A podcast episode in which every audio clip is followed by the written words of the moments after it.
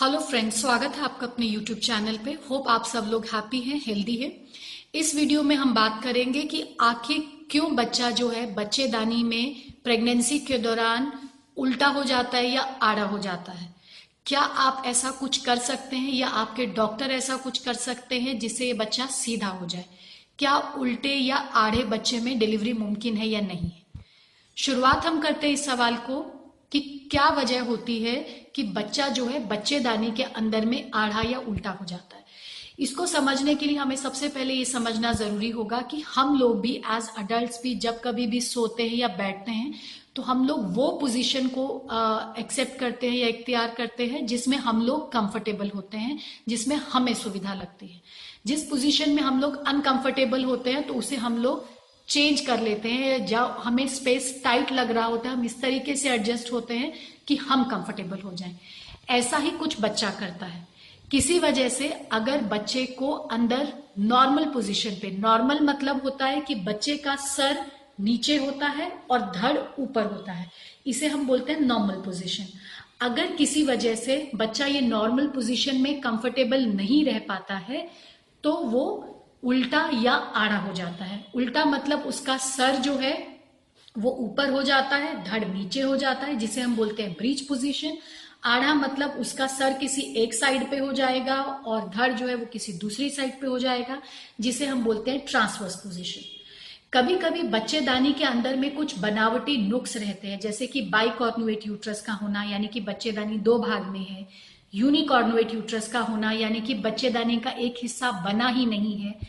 Arcuate shape यानी कि दिल के आकार के बच्चेदानी का होना, या कभी कभी बच्चेदानी के अंदर में छोटा सा एक पर्दा होता है, जिसे हम बोलते हैं सेप्टम या बच्चेदानी के नीचे के भाग में, या बच्चेदानी के मुँह पे, जिसे हम बोलते हैं सर्विक्स वहाँ पे फाइब्रॉइड का, किसी गठान या रसौली का होना।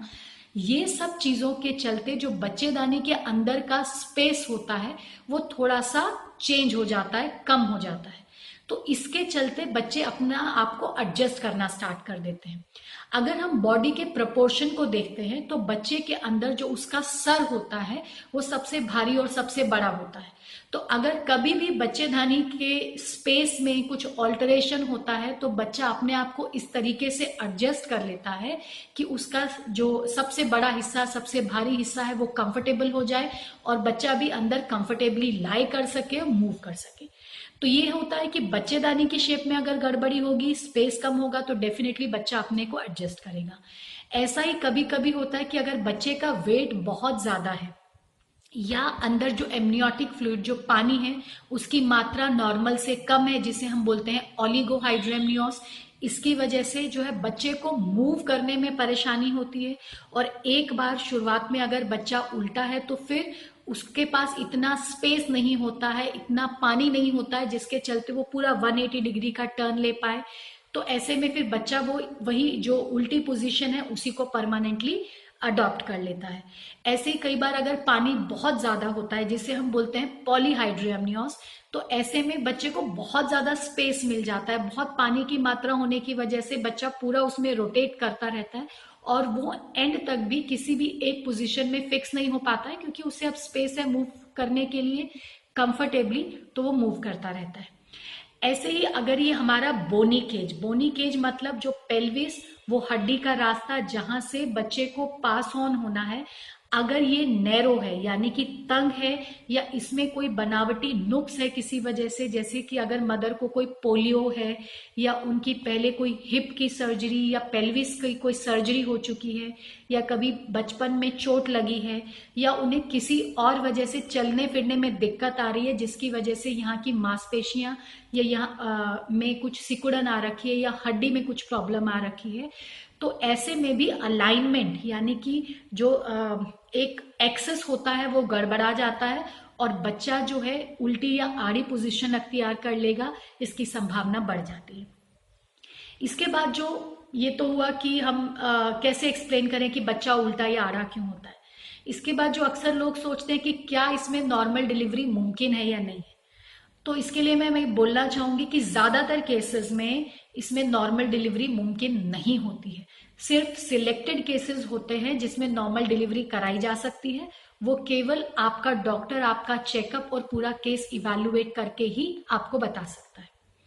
बाकी क्या ये बच्चा अपने आप पोजीशन चेंज करेगा या नहीं, ऐसा मुमकिन है या नहीं? डेफिनेटली मुमकिन है। अगर कोई परमानेंट या कोई मेजर डिफेक्ट बच्चेदानी के अंदर या बोनी केज, यानी कि पेल्विस में अगर नहीं है तो बच्चे ज़्यादातर आठवें महीने तक 34 35 वीक्स तक उनके पास इतनी जगह रहती है कि वो रोटेट कर सकते हैं। तो कोई घबराने की बात नहीं है, अगर आप अपने छठवें, सातवें महीने पे 28 या 30 हफ़्ते पे सोनोग्राफी के लिए जाते हैं या रूटीन चेकअप के लिए जाते हैं और आपका डॉक्टर आपको बताता है कि बच्चा जो है आड़ा है या उल्टा है तो अभी हमारे पास टाइम है, हमारे पास मौका है और हम ये उम्मीद कर सकते हैं कि आने वाले टाइम में जो ज़्यादातर चौतीस से छत्तीस हफ़्ते तक का टाइम हो सकता है, ये बेबी रोटेट करके नॉर्मल पोजिशन में आ जाएगा। क्या आप कुछ ऐसा कर सकते हैं जिसके ज़रिए रोटेशन के चांसेस बढ़ जाए?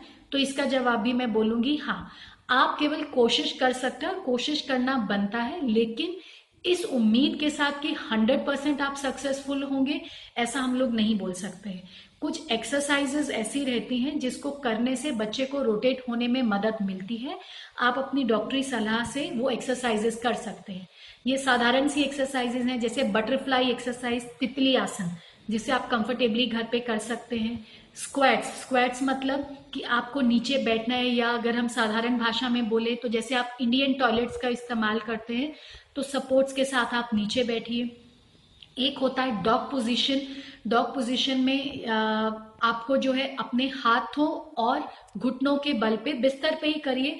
अगर आप रेगुलर एक्सरसाइजेस नहीं करते हैं तो इसको फ्लोर पे करने की कोशिश मत करिए और आप इस पोजीशन पे रहिए। यानी कि अपनी बॉडी को रेस्ट करिए अपने हाथों पे और अपने घुटनों पे।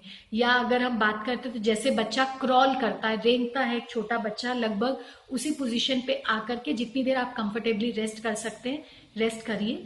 तो ये सिंपल सी एक्सरसाइजेस हैं जिसके चलते कोशिश कर सकते हैं हम लोग, बच्चे को मदद मिल सकती है कि वो अंदर रोटेट कर सके। इसके अलावा अक्सर लोग हमसे पूछते हैं कि डॉक्टर साहब प्लीज़ आप इस बच्चे को सीधा कर दीजिए। तो क्या ये पॉसिबल है?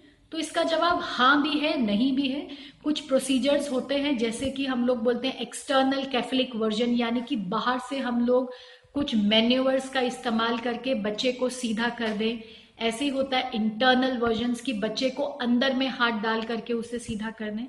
लेकिन मैं प्लीज़ बार बार ये स्ट्रेस दे करके बोलना चाहूँगी कि ये प्रोसीजर्स इजी नहीं होते हैं, बहुत डिफ़िकल्ट प्रोसीजर्स रहते हैं, इसका कॉम्प्लिकेशन रेट भी ज़्यादा रहता है और ये इंस्टीट्यूशनल या रिसर्च के प्रोसीजर्स हैं, यानी कि ज़्यादातर मेडिकल कॉलेजेस में या सिलेक्टेड केसेस में जहाँ पे प्रॉपर प्रोटोकॉल्स होते हैं और कपल्स को इसके रिस्क के बारे में एक्सप्लेन किया जाता है और कपल इस रिस्क को उठाने के लिए तैयार रहता है या कभी किन्हीं कारणों की वजह से सिजेरियन मुमकिन ही नहीं है। हम कर ही नहीं सकते हैं। ऐसी ही केसेस में इस तरीके का प्रोसीजर्स डॉक्टर्स इस्तेमाल करते हैं और कोशिश करते हैं कि वो खुद से बच्चे को सीधा कर सके। लेकिन आजकल के टाइम पे जब सजेरियंस बहुत सेफ़ हो गए हैं, बहुत इफ़ेक्टिव हैं और लोगों ने अपनी फैमिलीज़ को भी बहुत लिमिट कर दिया है, हम लोग ऐसे टाइम पे आ गए हैं जब हमें एक या दो बच्चे को ही चाहते हैं तो मदर और बच्चे की सेफ्टी प्रायोरिटी है।